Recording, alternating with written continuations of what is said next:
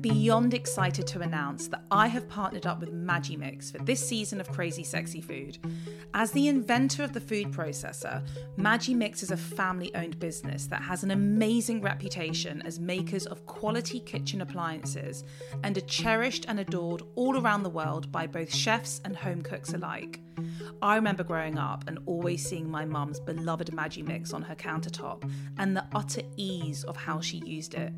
Fast forward to today, and my beautiful Magimix Cook Expert is literally the most used appliance in my kitchen.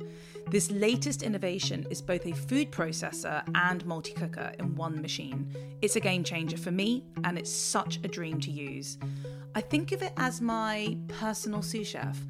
I give it all the hard work to get on with so I can focus on more interesting jobs like tasting, flavouring, and serving up delicious meals. And don't even get me started on their ice cream machine, the Gelato Expert. It makes ice cream to rival even the best Italian delicacies. Oh, and if that isn't enough, come September, they're launching a new range of blenders. Fancy getting your hands on one of their products? Then use my code CSF Magimix for a 15% discount at magimix.co.uk.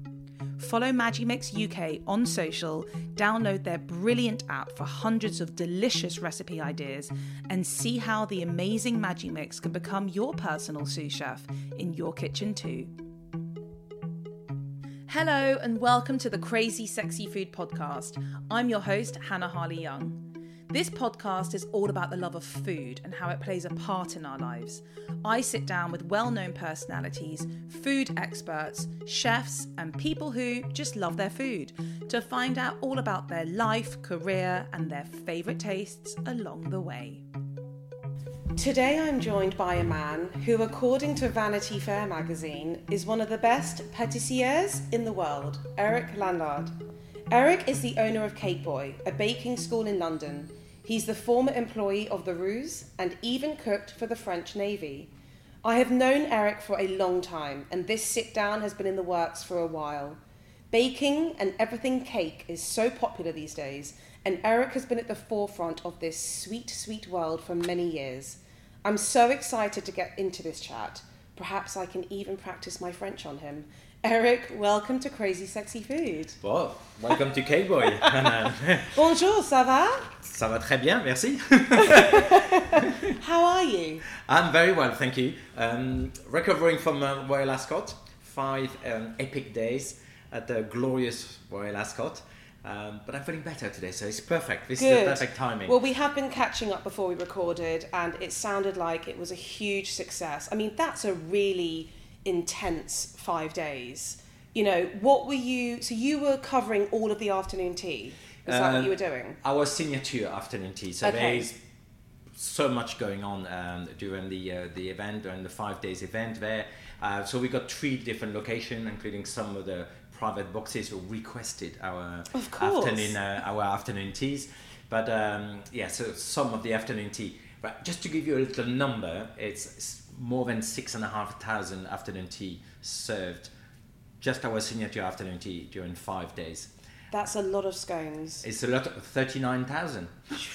Easy calculation. So, Wow. yeah, it's a lot of cakes. Um, but, you know, it was a glorious event. Uh, the weather was there, uh, the Queen Jubilees. Um, we tick all the boxes. And, um, and I think we delivered. You know, I was very pleased with the, um, the quality of the food.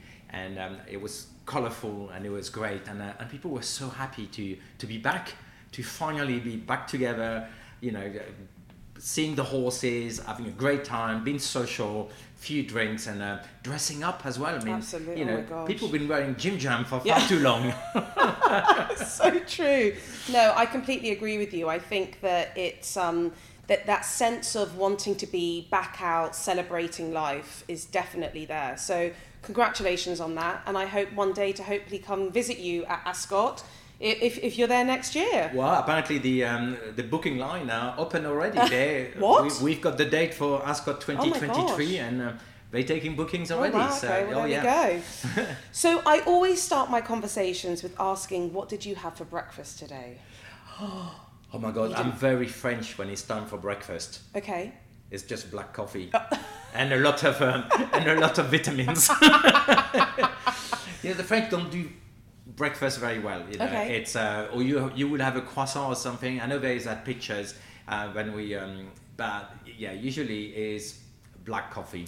So when would you have your first meal of the day? Uh, lunchtime usually. Okay. And what do you- Sunday I will. Sunday is my breakfast day, so I will always have like boiled eggs and soldiers and marmalade on toast and everything because that's my, my my only day off. So Yeah. I make sure I get a proper breakfast. But You know what? It's not just the French. Every chef I speak to does not eat breakfast. It's becoming. It must be something to do with sort of your structure of the day because you have such a long day ahead of you. I can imagine that you just sort of, you just need the coffee to survive. yeah, to keep uh, to kick the day off. I mean, I can't start without my first cup of Oh. coffee. So um, and uh, maybe a glass of OJ. I love uh, orange juice in the morning as well. So it makes me feel better. I feel like slightly healthier. But um, yeah, that's how the day starts usually. Okay. I said in the intro, I've known you for a while. Um, here's another interesting stat. So I've known you since my previous career as a photographer, um, and I shot one of your book launches in 2013. That's how long I've known you. I think it was Chocolat. Yes. Um, and I remember being on crutches because I just had a foot operation. So you and I go way back. I remember that moment, and it does make me feel quite old. That Me day. too, It's okay. me too. There's a few grey hairs under here, but you know what? We won't talk about it too much. So I want to take it back to your childhood. You were born and raised in Quimper in France. I want to know what life was like growing up. Who was cooking? What was on the table? Was food important to you and your family? Sort of paint the picture. Yeah. I mean, food was very important. Um, my mom was, um, I, will, I will always describe um, the best hostess as you, um, you could get. Slightly, and she's been described in a British press in the past after a few interviews as um, Mrs. Uh, Bouquet or Bucket, uh, because she always wanted to be perfect and uh, better than the Jones next door. So, um, and we always had some good food. But were, um, I grew up with both very busy um, parents, uh, working long hours. So during the week, it was you know we always had some good food, but it was like quick food, you know, uh, made at home. But at the weekend, they will definitely go um, over, overboard. I mean, uh, we used to go to school on a, on a Saturday morning, and you will break around um, twelve o'clock, and then I can remember every time we walked into the house for it was lunchtime. Uh, you would smell the roast chicken or something would be in the oven, and uh, uh, they will have you know an apple tart or something ready. So the weekend would be the time where everybody would be um, excelling. Um, both my mom and my dad will be in the kitchen. My mom was very queen of sheets as well uh, when it was time to um, mostly to entertain for other people because she liked to do it properly, so she didn't take any risks. So and you know in France you can go to the delicatessen, which which I'm, I'm actually still surprised after living here for so many years when it hasn't picked up really here. But in France, any little village, you go to the delicatessen and you can buy ready-made starters. It can be a, you can actually buy um, a little pot of um, grated carrot. Yeah. You know, you make your own dressing, but they, will- they will have done the grating for you and things like that. So she will go there and she will uh, buy every single um, thing pre-made and then reheat them uh, when it was time to entertain. And she used to pretend she used to make them, them herself. Um, and then when we started to get older, it was quite funny. Both me and my sister uh, were very keen with um, with food, uh, keen foodies. She started to tell people we did it, and we'd be sitting there at the dinner party, and we'd be, and people would say, "Oh, Louisette, this is delicious," and she would say, "Oh, Eric made it," and I'd be, "Did I?" and then you have to explain to people how you did it, and I didn't have a clue because basically, you know, half an hour earlier, it was still in the packet. I but love uh, that. You know what? Fake it till you make it. It's fine.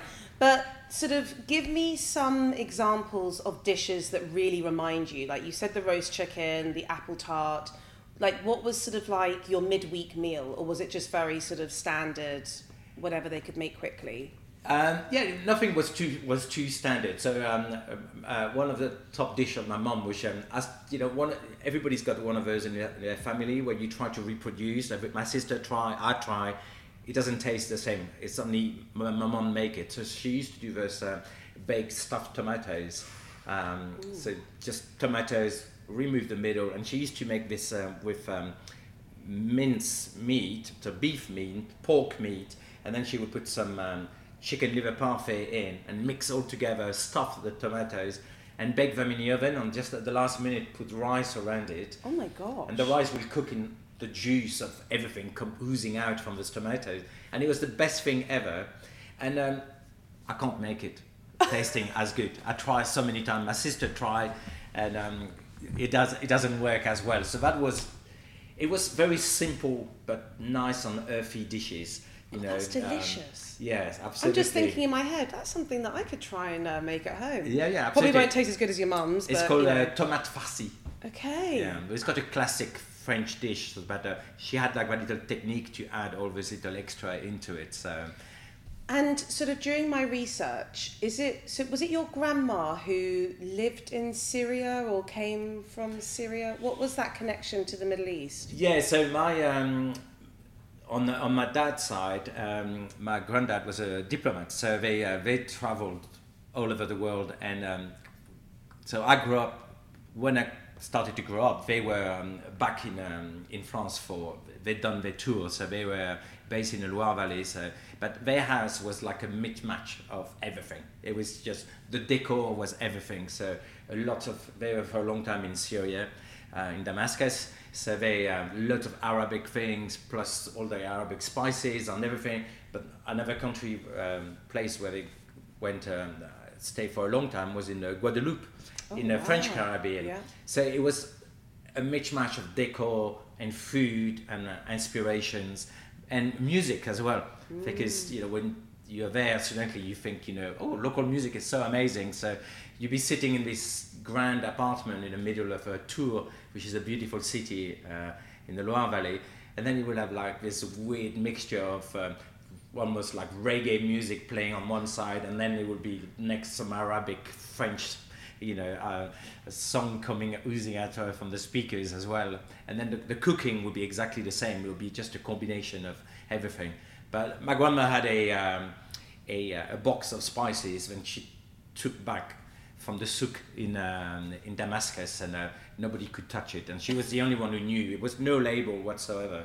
So she had this. Uh, beautiful box and all the little jars and uh, she knew exactly what was what on everything so it wasn't even labeled i remember that because you say how does she how does she know which one to pick and to put you know how much do you put or something but she knew because you know she they had cooks or something so she Yeah. learned from them and uh, passed it on to, to her to her So I can imagine then as a child, you were probably tasting things that perhaps maybe your friends, like your peers, hadn't tasted because these were these exotic Oh, yes. spices that, you know, Absolutely. I mean, you know, you have to remember, I grew up in Brittany where we're Yeah. famous for pancakes, crepe, and, um, and cider. So, you know, za'atar and uh, ras and all this, um, you know, Persians and uh, aspirations didn't exist there. We Mm. never heard of it. I mean, maybe Chile, we heard of it, but Yeah. that's it. that's so interesting.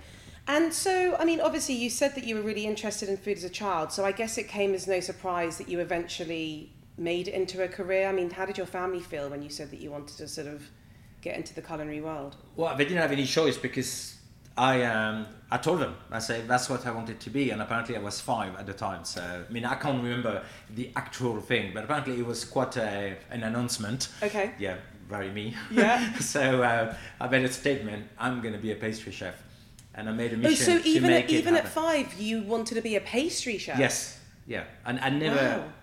never wanted to be um, a chef, and uh, it was a, a stage in um, when I grew up when I was um, a teenager.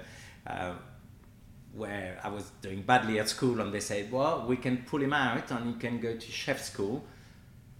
And but he will have to be a chef, not a pastry chef. And I was like, "Okay, I behave. I will. I, I behave. I work hard, and I will wait another two years, and then I can do my um, my training as a pastry chef. That's the only thing I wanted to do. I mean, I love cooking, I love food, but it's always been pastry, nothing else. Wow, I think you might be the first person that I've met who has known what they wanted to do from the age of five. At the age of five, I wanted to be a ballerina because I think that's what every little girl at that time in the uh, 80s and 90s wanted to be. But so your culinary journey has been really interesting, and I think one part of it that I'd love to hear about is that you were cooking for the French Navy. What was that experience like? Well, so I did. Um, my training was the classic one um, as an, um, an, an, apprentice, um, which is uh, still in France um, the the most um, the best way to uh, to train. And I wish in this country uh, we did more of that because I think I mean I think it's picking up, you yeah. know. But I think it's a great way to uh, to work. So I did a two years apprenticeship when I was 16. I picked my boss and the patisserie where I was going to do my apprenticeship when I was 10. Uh, because I love you, Eric. You know exactly what you want in life. I went. Um, we were shopping with my mom and, um, in uh, in Quimper, the the big town, and we um, unlike most cities, you know, it's got like so many patisseries and bakeries, um, but I picked this one because first of all, the best cakes, and they were the only one who make their own chocolate as well. Uh, instead of buying chocolate ready made, they were making all the uh, molding all the uh, their chocolates, uh, and I was already fascinated by chocolate at the time. So I told my mom, I say, let's go in because I heard, I can't remember who told me or I read or something. Then it was like a waiting list to become uh, an apprentice, you know, mostly in a good places. So I said, let's go in and put my name down. You know, my mom said, like, but you're only 10. I said, yeah, I know, but let's get my name in. So make sure I get in. So we went in and um, my mom said to me, she said, trust you to pick the most expensive patisserie in Quimper. Because, and I thought at the time, I said, why is she saying that? Because obviously, after that, for the next six years, we'll only have to shop there to make sure I did get the position there. So, and we only used to use that patisserie for the big occasion because it was expensive. It was Christmas and the big birthdays. Yeah. Uh, the other we you know yeah. we could do with the other patisserie, but that one was the proper chichi patisserie, and then um, you know they were super cool. Uh, run the classic way. Madame was at the front, and Monsieur was the chef on the on the back in a, in his laboratoire, and um, they sat us down, and he came out, and you know we had a good chat, and at the end, you know. I said that was it. Put my name down, and uh, six years later, I started my apprenticeship um, my apprenticeship there. So I will always remember when um, when I had that first meeting with him. He told me, he said, you know, don't think it's going to be easy. You're going to have to work hard, and make sure you work hard at college for the next few years, six years, because he said, you know, we're going to invest into you, our time. So we want to make sure you come out at the best and you do very well out of it. And at that time I thought, okay, that's nice. But they did. And you know, from day one when I moved into this kitchen, um, every time they were doing something new, any not just the boss, anybody in the uh, in the kitchen, they were like, Eric, come here, do this, do that, you know, have a have a look, and they were really training me properly.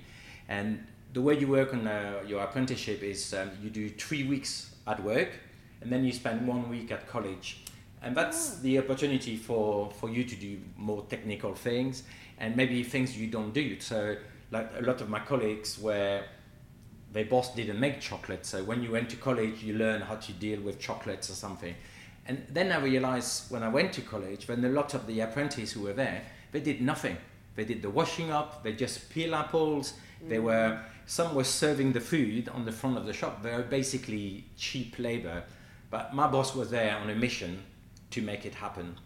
Um, so after two years, I, um, I graduated and I came out first apprentice of, um, of the county. And then I came out, um, automatically entered to uh, Brittany, and then entered to uh, Apprentice of France, where I came second uh, at the competition. Someone from Paris, obviously, had to um, had course. to had to win.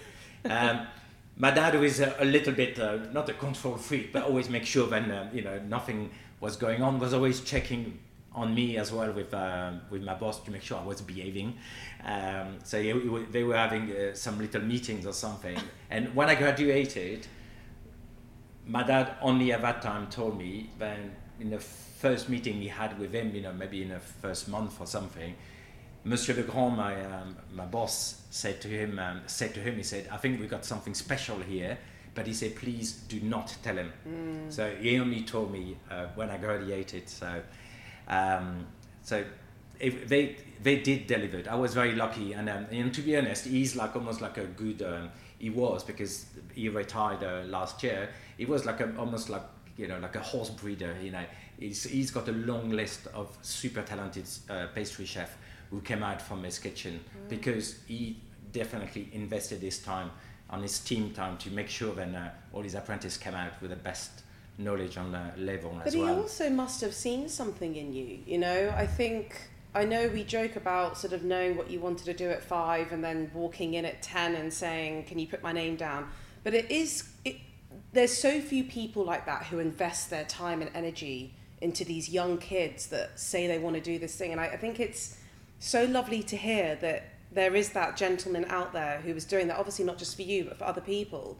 Um, because that probably just laid all the foundations for what was then going to become, you know, your career. Yeah, So- and, yeah, so- yes. today, today I, I, I- make sure I do the same with uh, Yeah. my employees or um, you know my chefs as well. I always want to make sure I, you know I look after them and um, you know I give try to give them the best as they, could, uh, they, can, they can get. And I get asked all the time. I say, oh, will you take some apprentice or something? And because we are such a small business, uh, I can't really. And the reason I can't is because I won't give them two hundred percent. So I prefer not to say "S- sorry, we can't take any apprentice because if I if I did, I would I would have want to be another Monsieur Legrand and uh, make sure, you know, my apprentice finish number one and on everything. So you you do need to have time to be able to um, to train somebody like this. Absolutely. So then talk to me about this, the French Navy. I just want to know what that experience was like. Well, I'm that old that uh, I had to do my national service. So when I um, when I graduated and passed all these um, uh, um, lovely uh, competitions on um, everything, I thought I was going to stay with um, my boss, and I already in my head have the uh, refurbishment of the shop ready and how I'm going to jazz it up a little bit because it was all a bit too shishy and old fashioned. So I thought I'm going to stay there and I'm going to give some suggestions about what it could be. Difficult to believe or not, I was a bit cocky when I was young, so. you Um, never. and um, but oh no, I got kicked off. He kicked me away straight away. He said, "Okay, you going? You need to go now." And um, next apprentice moving in, and um, time to um, spread your wing, and uh, you need to learn more. So I moved to Luxembourg uh, when I was waiting to be called off from a national service, where I uh, learned uh, more about chocolate, like you know, even more. Um, and then I got called out. And when I got called out, um, you know, most of my friends got called out for the national service. When it was time to pick where should I go, it was like, please can I be next to my mom and my friends? So my mom can do my washing, and I can see my friends at the weekend. Uh, I was the opposite, or people were trying to make excuse not to do it and say, oh, I got a sore legs or something. I was the opposite. My mentality was, okay, I can't escape. I'm fit. I have to give one year of my life to uh, to my country. What is it? Nothing. You know, if you live a long time. So I was completely ready for it, and I said, let's make the most of it. So on the list, I tick all the boxes. On the on the ship, yes, please. Submarine, yes, please. Abroad, yes, please. I, last thing I wanted to do is to spend my time next to my parents or next to my friend. I wanted to make the most of it. So I tick all those boxes to try, try to learn something, to travel, to do something a bit more extraordinary than um, uh, living next door to my, my family. So I got called in and um, they offered me two positions, and that was all due to the uh, to the results of my apprenticeships. So they, I sat face to face with this naval officer at the time, and uh, you know you don't know where you're going to be dispatched. It could be Navy or the Army or the Air Force.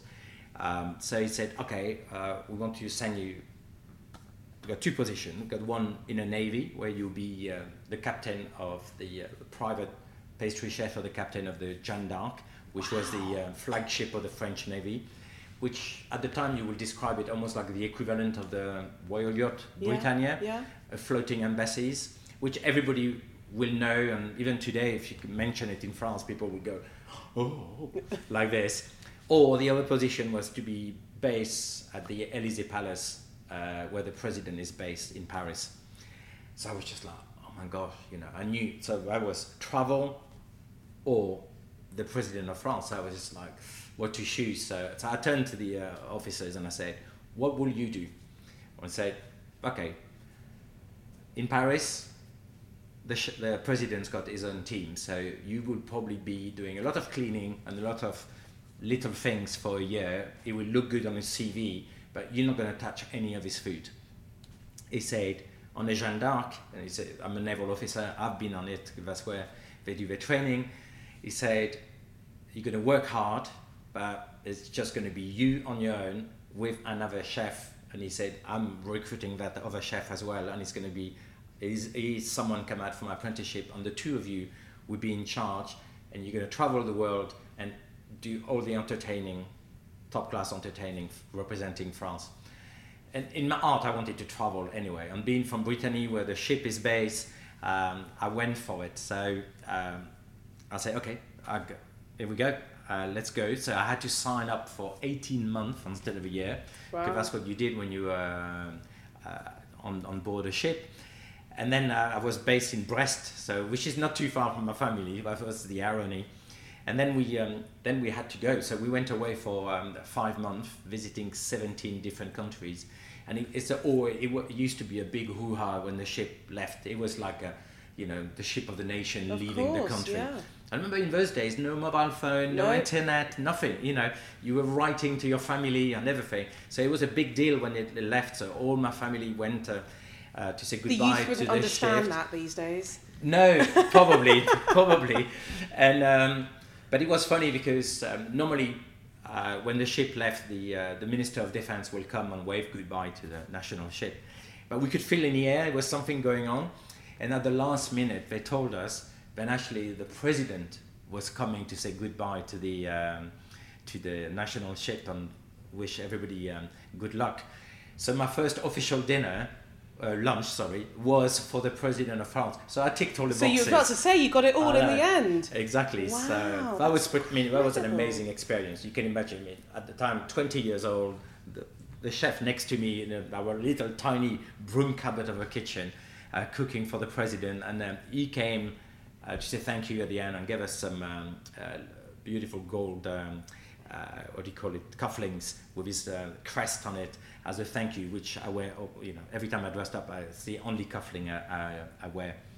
Gosh, what a beautiful story. Yeah. And so your time on the ship, I mean, I don't know if this is me sounding a little like ignorant. Like, so what were you making day to day? Just whatever it was could have- needed within the pastry department. Yeah, but it, it, we were working for the captain uh, Right. privately, so sometimes it would just be you know one dessert when he was uh, eating on his uh, on his own. But even at seas, he was entertaining.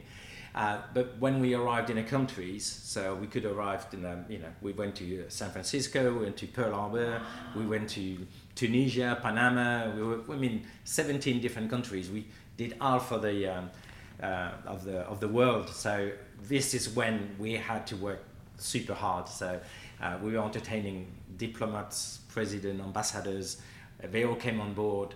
Big cocktail parties. We were there to represent the best of France. So our budget was no no limits. So that's where I started to use Valrhona chocolate for the first time. Um, we had to use the best of France. I mean, on the other side, every time we did a cocktail party, the waiters used to go around um, offering Hermes scarf to all the ladies and a full-size bottle of perfumes, and uh, we were representing um, France as God, its I best. missed a beat. I, I, I, I was clearly born in the wrong country at the wrong era. but on the same time, it was a lot of demand, you know. And Yeah. you know, it was it was hard work, and I would always my, my favorite anecdote at all of that is, um, uh, as we were ready to leave um, uh, Brest, uh, this container came on board, and then they unpacked it. So the the captain had two butlers, and they unpacked the thing, and it was all dresses. And I said, "Uh, "Am I missing something?" And uh, for the first time in my life, I've seen that, and I've seen that before now. But uh, at the time, I was like, "What is going on?" And they said, "Oh, this is Ma- Madame's wardrobe." So Madame's wa- the captain's wife sent ahead all uh, outfit for the next five months, all labeled, and she had Oh cocktail party in gosh, Papeete. Incredible. This is for Lima. This is for this. This is for that. She will fly Air France to um, to the um, to the destination, and she will meet us on the pier. You know, I just want to say that this sounds like the most opulent, fabulous period of time. Do you know what's coming into my head for some reason? I'm talking about a complete different century. Is um, the Titanic. I'm kind of imagining all these wonderful people just coming in with like their Louis Vuitton trunks of, of, of personal clothes and items, and it just sounds. I mean, did you did you you must have loved it? Was it incredible? Yeah, I mean, it hard was- work, but Yeah, it, it was hard work, um, and on a, we had to deliver it. You know, so Yeah. when you're in the middle of the of the sea or you are in the middle of nowhere in a, I don't know which um, ever country, uh, and someone asks you for something, you have to you had to deliver. You had no choice. You could not just be like, oh sorry, I haven't got it. So Yeah. if you haven't got it, find a way to make it uh, make it happen, which we did. So I remember we were we uh, for Easter we were in uh, in Trinidad and Tobago, and um, Madame just flew in, and she opened the the pass and she go like, "Hello boys, how, how are you? You fine?" And she go like, "Oh Eric, darling, it would be wonderful if we could have some Easter eggs on a buffet this evening." And uh, she said, "I think," she said, "I think we've got some mold on board." And uh, it was a second year, so she knew almost what we have better than uh, I did. And I go like, "Yes, yes, of course, madam, no problem. I will, um, I will make some Easter egg." The problem is, as glamorous as it sounded, our ship was a military ship. It was no air conditioning. The kitchen was very Oh, basic. no. It was cockroaches coming out from every single angles, even in the uh, captain apartments. So everybody was always brushing insect from everybody's shoulders discreetly because um, uh, they were jumping on the, on the guest. So I got like, how am I going to make those those eggs? So at the end, I went into the main galley, who does all the food for the um, for the sailors, and I went put a table inside the walking fridge, jammed the door with a wooden spoon so the light will still work, uh, but the door was slightly closed, and I made my Easter eggs on in that fridge, and I kept them till the last second, till they moved from the big cocktail party on the landing deck for the guests to arrive, and I placed them on a table very quickly because they were gone in minutes. I can imagine. The temperature in Trinidad was so hot, but you know you did have to come up with ideas, and, Mm. and for me that was something I take with me for the rest of my life. Well, I was going to say, I mean, that sort of training, you don't, you learn that sort of thing on the job. I mean, that, as you said, like sort of saying what you've just said, that would have taken you through life. And it's kind of like the creativity that you would go and stand in the walk in fridge to make the Easter eggs. I mean, it's just brilliant. I'm going to fast forward a little bit. You eventually moved to London around sort of 22. Oh no, 20 80, 89. Oh, so how old were you then? Uh, I was just about uh, uh, 22. Yeah. Okay. Yeah, 22. Yeah. Um, and you work with Albert and Michel Roux. What was that experience like? Well, that was again um, something incredible. So, um, having traveled uh, the world, I wanted to do more. It gave me an appetite for it. But my English was a bit, you know, straight from college. It was good when I was in, in the navy to, you know, to order some uh, some beers um, at happy hours, or or to lie to um, with my age to my age to uh, to go into the some of the clubs and um, in America. But I thought if I want to go back to America or Asia, which I was really um, uh, eyeing it at the time, I said I need to improve my English. So I thought let's do one year in uh, in London, and, and then do some courses, and then I can carry on traveling. So and at the time, the Roux brothers were really the only famous British chef, even if it were French. French. Um, we we read about it in uh, in France. So I applied for them. Mostly Michel Roux senior was um, uh, a top pastry chef, you know, they were, uh, as well as a regular chef. So um, I applied and got a job, and um, that happened to one year happened to be five years, because again they were. You know, encouraging their, their, their chefs. You know, everybody who was in the kitchen was very young. They were very um, already at that time.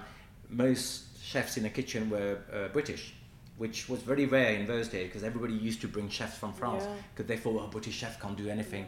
Um, but they were like, no, we need to train British uh, kids to, to cook so they, you know, they can be the next generation. So they were very um, open about that and very keen to, uh, to do this, working with college. And, um, and, and again, it was hard work.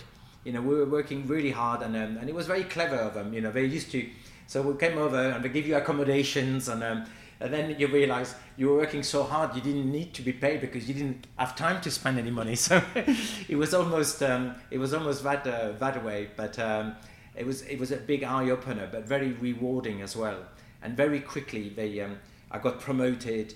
And uh, it was mostly Albert at the time who, um, because Albert was so hand on, and, uh, and he used to call me every morning, like he used to call all his chefs, always at the same time, always at five o'clock doesn't matter where it was in the world, doesn't matter what time the uh, time zone it was, 5 a, 5 a.m. it used to ring. And in those days, I was work, starting to work at 1 a.m. It was quite a big production kitchen. So for five years, I was working like a, I was like a bat. I work at night Wow. basically. And at 5 a.m., Albert will ring and it'll be, my dear boy, how are you today? And I'd say, I'm fine, thank you. Everything okay? Yeah, everything is fine. And I, I won't go to detail. It was no need for those details. And then he put the phone down and say, okay, have a good day. Well, it's fine. Sometimes he will say, oh, I'm actually, I'm in Peru and I just come across some fabulous people who, uh, who grow melons. So I'm, they're going to send you some melon balls or something. I don't know. It was always something, You always come across something extraordinary. So he would tell us that.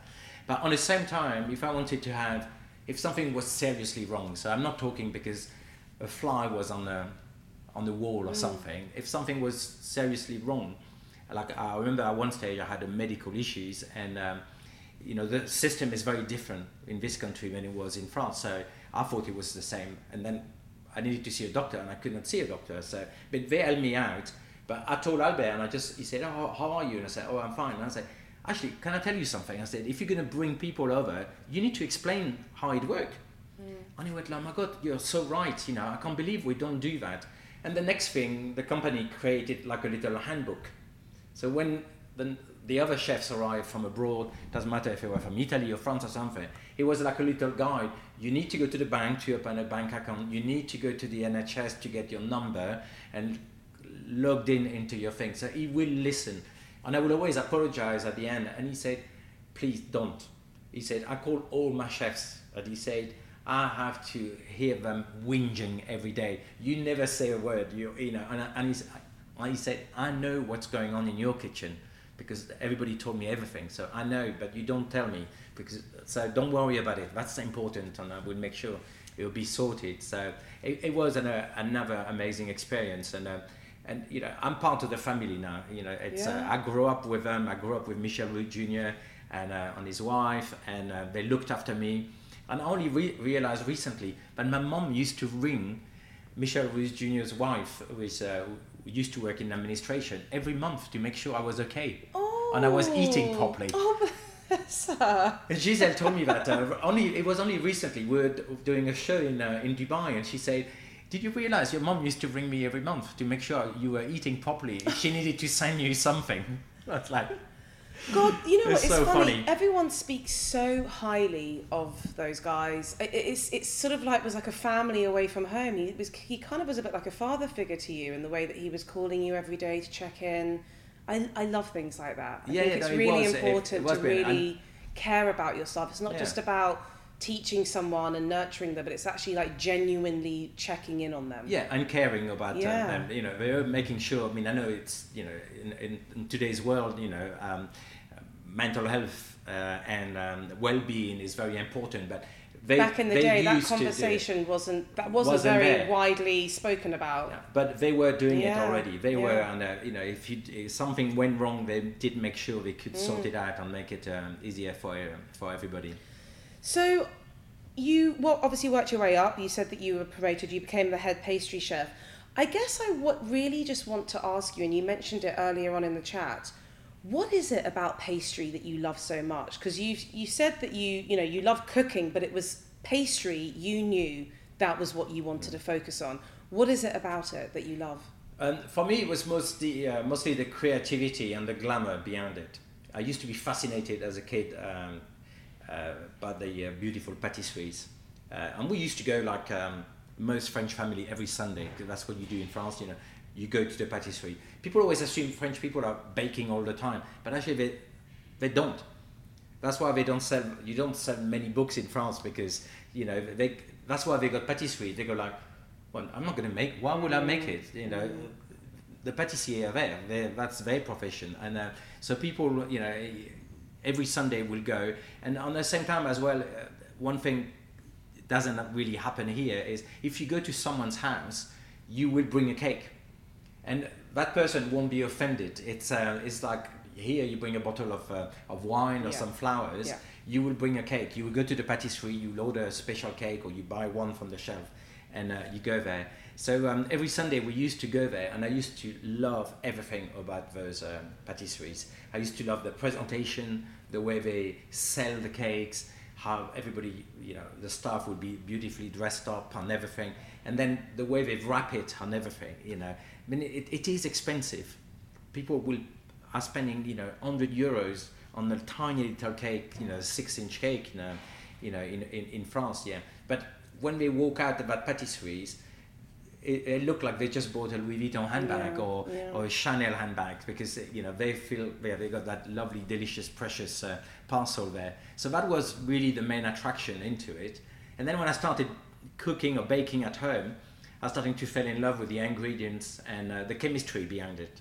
Because I used to love the, how you started with some basic ingredients you will have in your cupboard, and then you can turn into something so you know it can be beautiful or so delicious as well. So it's very rewarding as well.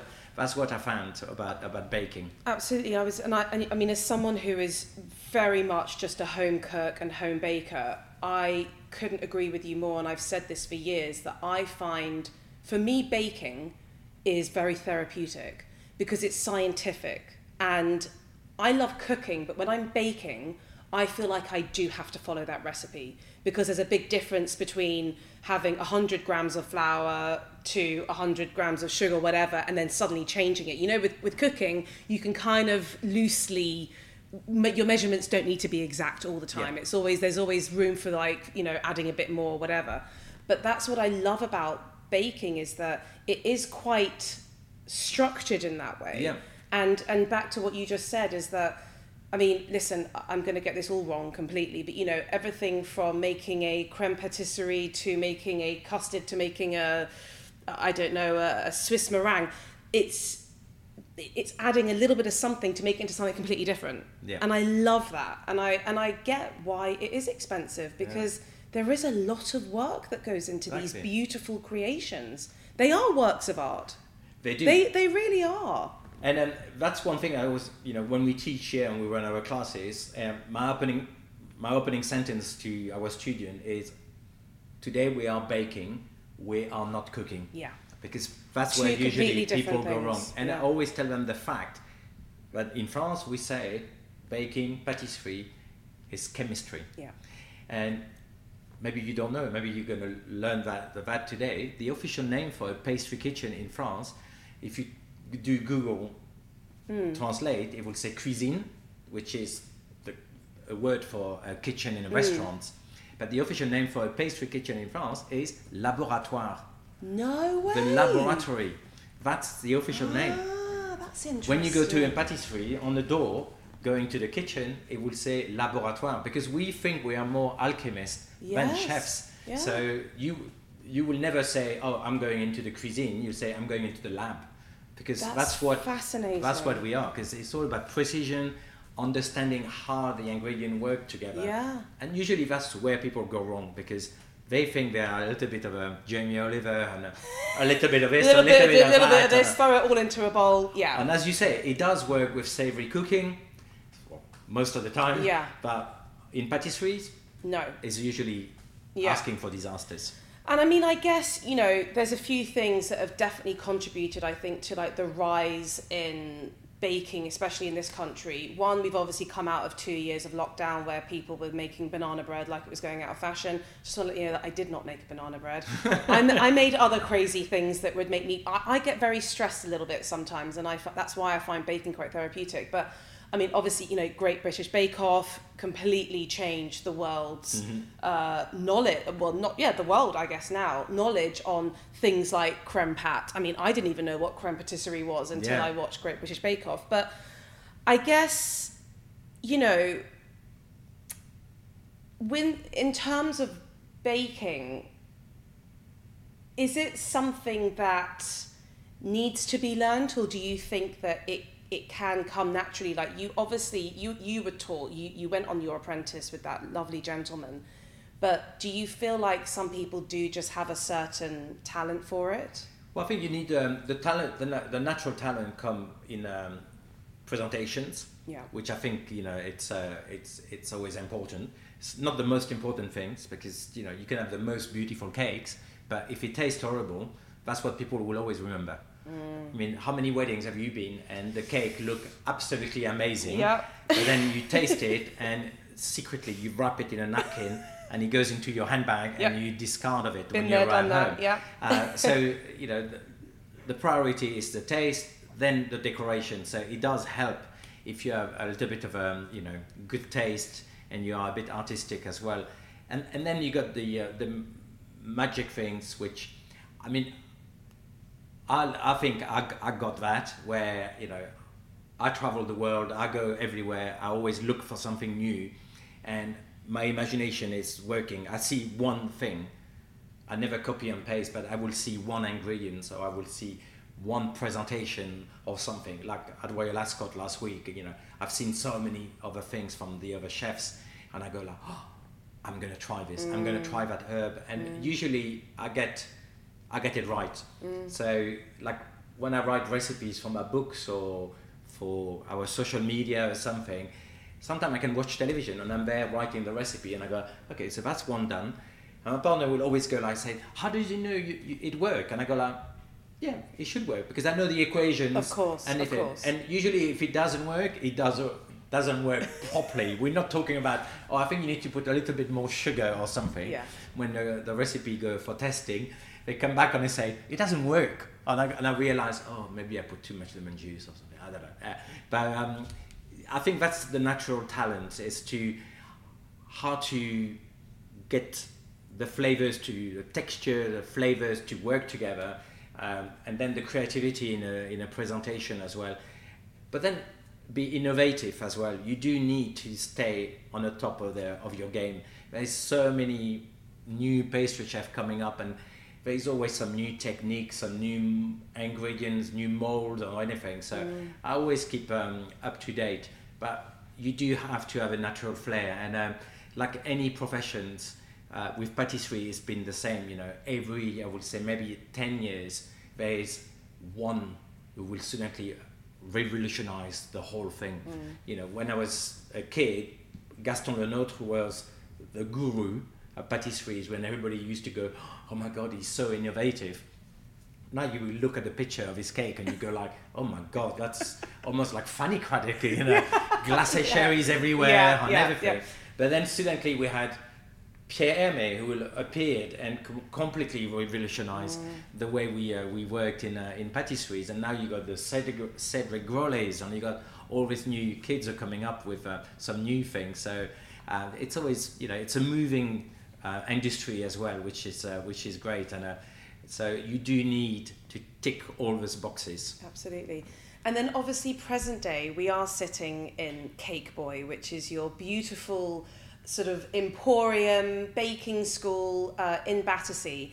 And you set this up, you said before recording, was it 16 years ago? 16 years ago, yeah. And obviously, it's gone through different um, evolutions. But can you talk to me about the baking school and sort of how it works, and if people Yeah. wanted to sign up, like what, what's the deal? Yeah, so we started the, our business um, originally in 95, 1995, when I left the Roux Brothers, and that was um, as a wholesaler, so uh, almost uh, copying their, biz, their actual business. And they were my first customers, so we didn't live in, in bad term or anything. You know, Michel Roux rang me, the first phone call I had, he ordered a, a fraisier for the Gavroche, and I was just like, are you sure? And he go like, "Y- you need business, no? And I go like, yeah, yeah, I do. I so that. that was pretty cool. So we did that for a long time and um, uh, supplying places like Harvey Nichols, Fortnum and Mason, some of the top hotels and restaurants. But I remember we uh, our first kitchen was like it looked like a giant home kitchen, so it really attracted us. And I said straight away, I said, okay, when we all set up, we're going to start doing um, baking classes because I wanted to share my, my passion with it, and I was fed up about people saying, "Oh, it takes too long. It's too complicated. You know, it's only for retiring people." So I was just like, "We we're gonna do classes." and then we jump onto the hamster wheel, and it never happened. We went on and on, and then we moved from the wholesale to Cake Boy, which was uh, always the dream, basically, to have a, a bit of a cafe, a bit of a retail, and the baking school. So it took us a long time to get the, the famous classes started. Um, which now we're just concentrating uh, on uh, because um, that's what I love doing. Mm. I mean, as you know, as I suspect, instead of having one apprentice, I get six apprentices every week coming yeah. in, uh, which uh, which uh, which I love doing, and um, it's doing extremely well. Uh, mostly during the lockdown, like you said, people are hungry to learn new things. Um, social media is a big help as well because people don't just want to see another banana cakes. they want to know how to make a mirror glaze like Cedric Grolet or Pierre Hermé. They want to make the same macaron. They want to learn how to make the best crème pâtissière. Uh, they want to be something Instagrammable, look amazing. So, and that's what we do here. And uh, I think our secret here is we doing it, but making it uh, accessible. Mm.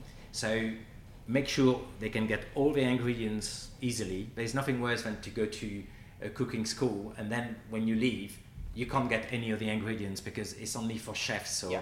you have to buy big volumes. So we make sure that everything we put on a on the uh, in the class, people can get all the ingredients. They can buy them all. They can buy, and we tell them where to where to go and I'm doing it on a casual way. Mm. You know, it's a fun day. I mm. always tell them, I said, it's not the bake off, it's not a competition, yeah. it's not a race. You're here. The main thing is I want you to walk away to have a fantastic day and a lot of goodies in your bags and a lot of tip of the trade how to take your baking to a different level. I mean, this is almost recorded. I could press the button. Yeah. That's what I tell them when they come when uh, they have a little breakfast and an opening breakfast because that's what I want people to do, and they they're coming back for more, which is uh, which is uh, which is great. And this is our obviously development kitchen for um, event like Royal Ascot or when we work with airlines or cruise ship, um, and then we get called out to do more classes um, abroad as well. So in October we're going to be uh, flying in the Middle East where we're doing a, a whole series of classes in Dubai because you know the world is hungry for learning how to bake, um, and it's you know, I, some chefs are good in their kitchens, but they're not very good when they come yeah. out from it. Uh, I'm the opposite. I'm, um, I think I was more designed to be front of house than uh, than uh, back of house. I love, you know, that's why I, I love when we had the retail. I, w- I would be always on the front chatting to people, and people love that, uh, you know, face to face, you know, uh, meeting points as well. So, um, uh, and, and I think we're doing it the, the right way. So. Um, so yeah, there's a big demand for it. So if they want to book, they can go on um, uh, cakeboy.com, iPhoneBoy.com, sorry, I have to say that. If you forget the iPhone, um, you go into some um, more exotic uh, oh, pages. yeah, that, that, that's not for that family day out. no, that's not for the family day out. Uh, cakeboy.com and um, yeah, and we change the classes on a regular basis as well. So um, so there's still a few places till the end of the year, but um, we're almost fully booked. So, Gosh, which is good. I think I want to sign up. I think it sounds so much fun. You should definitely. Come. Yeah, I'd love to. So I've got to ask you, what is your favorite? Okay, I'm gonna have to split this up. What is your favorite cake? Oh, favorite cake. Um, cake or dessert? Oh, well, this is see, see now I'm talking to a professional because yes. you're trying to. Um, I want to do cake first. Like, okay. what's your favorite cake flavor? If you were going to design a cake for yourself, what would it be? Um, it had to be chocolate. Anything with chocolate okay. really tick the the boxes for me. I'm not a big cake person, you know, like the big gâteau. Yeah. I don't know, you know, spongy things. That's not really my um, my, my, thing. I'm more desserty, so I like a good fraisier um, or anything with chocolate or anything zesty. Okay. So um, give me a, a, good lemon tart to finish a dinner or a lunch or an alfresco uh, afternoon in the heat somewhere, I will be super happy. In the winter, give me a tatin, but the perfect tatin. Very rare okay, these what, days. What, what is the perfect tatin? Uh, made à la minute, so you know, out of the oven with all the juice on the steam and very caramelized with the nice crispy pastries. Uh, very difficult to find so far for me. Trinity in Clapham if you're in London, okay. you have to, and you know it's going to be a good one because you have to pre-order it before you turn up. Oh wow. So when okay. you book, you have to pre-order your tarte. You mean you know it's going to be a good one. Oh, I'm starting to feel a little. Um, sal- I'm salivating a little bit. and I guess for people who are out there baking a lot, um, you, I guess you've kind of answered it before. But what makes a good cake or a good dessert? I mean, you're saying it's flavour first, but is there anything in particular? Well, I mean the um, the ingredients is the, mo- the most important thing. Albert used to say, "Rubbish in, rubbish out." So if you're going to invest some time to um, to bake a cake or a dessert, um, usually for a big celebration or celebrating somebody or a big birthday or a happy occasion, don't go cheap on the ingredients. Always get the best ingredients, even if it look completely rubbish. it- Yeah. uh, If you didn't burn it completely, it should taste nice. Um, and people always go too too complicated as well. You know, when you're at home, if you haven't got much time or something, don't try to become um, a, a master chef or a Michelin star chef. Yeah, yeah. Just do something simple, Yeah. something when you know you're not going to get stressed about it. You know it's going to deliver it, and will tick all the boxes instead of trying too hard and then it's a failure and then you it will ruin your day and um, everything else. I'm laughing because I've been there before, and it's just it always for some reason it ends in tears with me. I don't know. I'm a, clearly a very emotional woman. Um, when you are at home, what are some of your specialities for cooking? when I'm, when I'm at home on a day to day, I love cooking. I, I try to keep it simple. I'm busy. It's always on the go. I'm not very good at shopping, which is I was doing very well during the um, during the lockdown, where I did one visit to the local supermarket, and it was all planned and it was organized. And now I'm back to an empty fridge with two bottles of champagne, loads of chocolates, just about enough eggs for my Sunday eggs on the weekend, and I go every day to the supermarket, almost stressed to. That sounds to like quite. A, that sounds like a fabulous fridge, actually. Champagne, chocolate, and eggs. What else do you need? But it's it, you know, um, so that's not the best of the best. But when it's time to entertain, um, I become a bit like my mum. I love entertaining. I always make sure that everybody had a good time. And I've been too often to dinner party where the host is too stressed. So I keep it easy. So the people who come for the first time expect Michelin star food, beautifully painted with like you know a smudge of something, uh, or sugar cage on top of the dessert, and Sugar they could not be more far away from it. My idea of entertaining is to have a huge tagine who will have been slow cooking for hours in the oven, which I will plunk on a table where everybody will stock in. So I can be at the table with my guest. I will be the perfect host. Make sure the glass are full, and I'm part of the conversation instead of being locked in in a, in a kitchen. And it's the same for dessert. So my party trick, which uh, I, I do all the time, and a lot of my friends keep asking to do it again, is um, do you like some bring people in a kitchen and do their own dessert. So like a souffle, for example. So I will get, I will do like I do for my YouTube channels or I do for my Instagram. I will have all the ingredients lined up. The KitchenAid will be ready, and then I tell, right, everybody up, come in the kitchen. You whisk the egg white. You melt the chocolate. You do this, Oh, what a and everybody crack on. And you know, every dinner party finish always in a kitchen anyway. Yeah. So why not pushing the boat out and What make them do a little bit of work? And a souffle take 13 minutes to cook. So during that time, we can refill the glass, and then we, we all work together to make the dessert. And that's my biggest and recommended party trick. You should oh my try god! that. I I, I'm going to. I'm going to be honest, Eric. I've never made a souffle before, so trying to do that first go on a dinner party makes me slightly nervous. So what I might do is I'm going to invite myself to yours for a dinner party. Okay. Learn off you, Well, and then I I'll can, do it yeah. for my friends. but that's such a cool idea. I love things like that that are a little bit different but involve everyone. Yeah, And, it, exactly, and it's something yes. that people remember as well. Yeah. When you do find yourself out and about, where are some of your favourite places to eat dessert? Oh, dessert. Oh, um, I mean, we are spoiled in London with uh, with food. You know, I, I traveled a lot for pleasure and work, and I, I'm always I go like, okay, yeah, this is nice, but London is such international, and the offering compared to um, you know, I know Paris is obviously very good, but it's all very French. But when you come here, you can have Peruvian food, you can have anything um, you like. And we're still well behind with uh, with patisseries, and um, you know, over the years, many chefs have been coming and trying to to change, you know, to try to change the mentalities. Then you know, it's not just going to Greggs for a sausage rolls. You could go to a um, to a patisserie to buy an expensive croissant or or a cake to take to somebody's Yeah. house. But so far, I hasn't I haven't been convinced that that's going to happen. So um, it's you know usually if I want to go for some good dessert, I will have to go to a restaurant because there's no proper still patisserie. You know, I mean I know Cedric Grolet just opened at the Berkeley. Um, there's um, uh, the Connaught Patisserie's got a beautiful um, uh, selection there with Nicholas, who's doing an amazing job, and uh, and uh, you know it looked like they're doing well. So you know I hope it's going to stay there and it's going to uh, deliver it. So.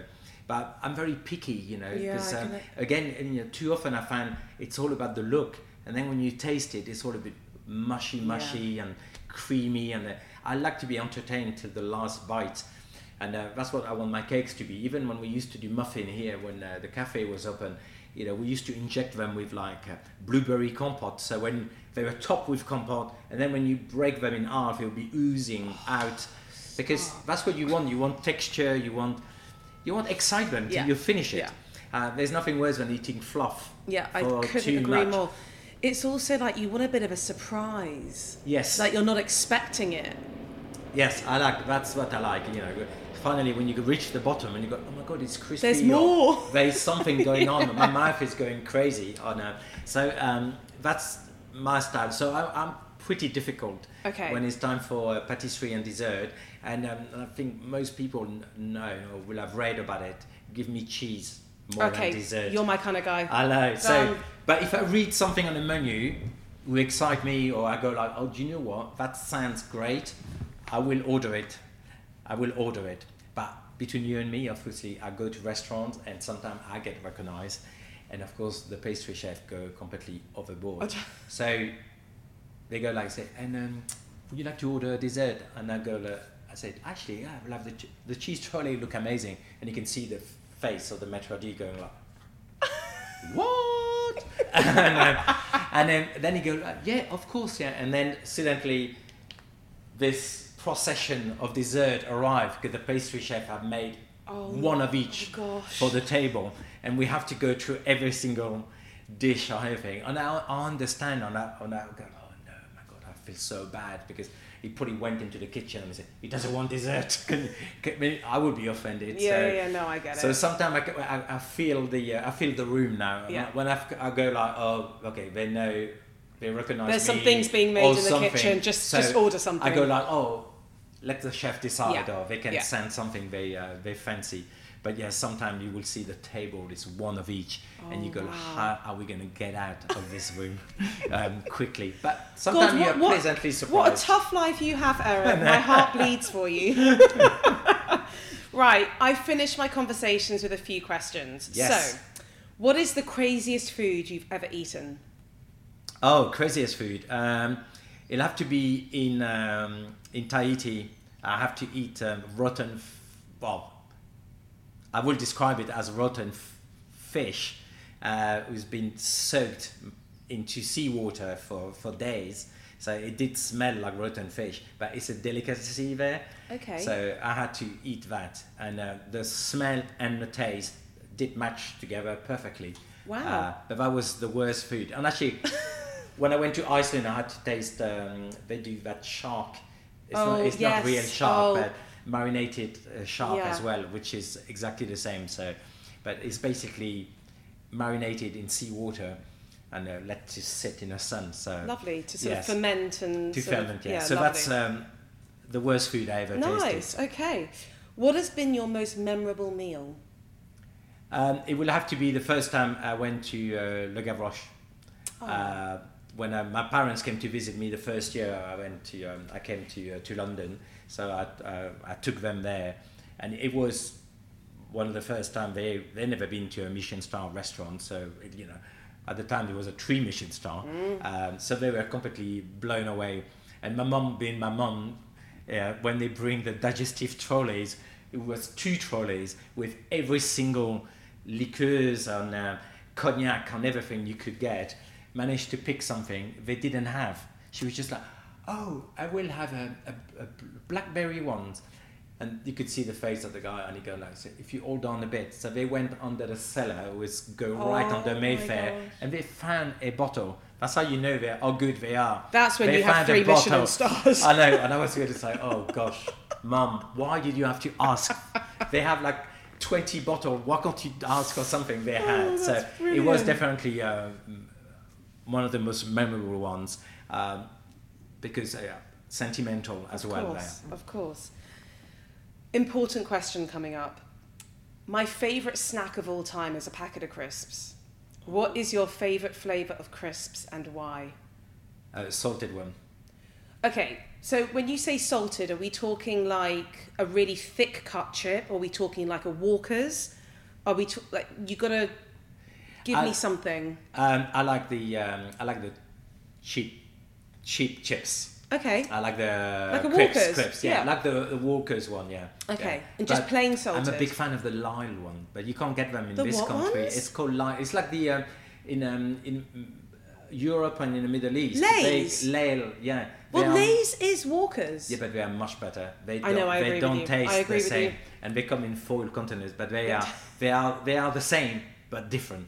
But I agree. Yeah, I love those because sometimes they're the, the some of the crepes can be quite hard. But actually, I quite like the Spanish one with truffle Oh yeah, as well. Those Do- are quite who good. does? yeah. I mean, you're French. We all love truffle. I you know. what food sums up happiness for you? Um, any food you, you, you can share. Okay. That's why I love um, I love sharing food. I love um, when I go out with my partner. We always um, we always order something different so we can swap it Mm-hmm. and things. So I don't really care which kind of food it is, but if you can have a big plate on the middle and help yourself, or you can swap with somebody else, um, I think it's um, sharing food is a big thing.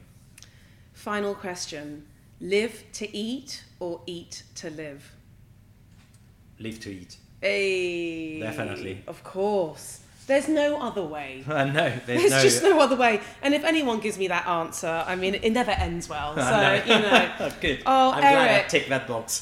Eric, thank you so much. No, I've known you for a long time. I hope that we get to know each other for even longer as the as the years go on. And um, I'm going to come to yours to learn how to make souffle. And thank you so much for hosting me today. No problem. My pleasure. Thank you. Until next time. Thank you for tuning in. If you love what you hear, please subscribe and review. Don't forget to follow me on Instagram at Crazy Sexy Food and check out the Crazy Sexy Food YouTube channel. Until next time, bye.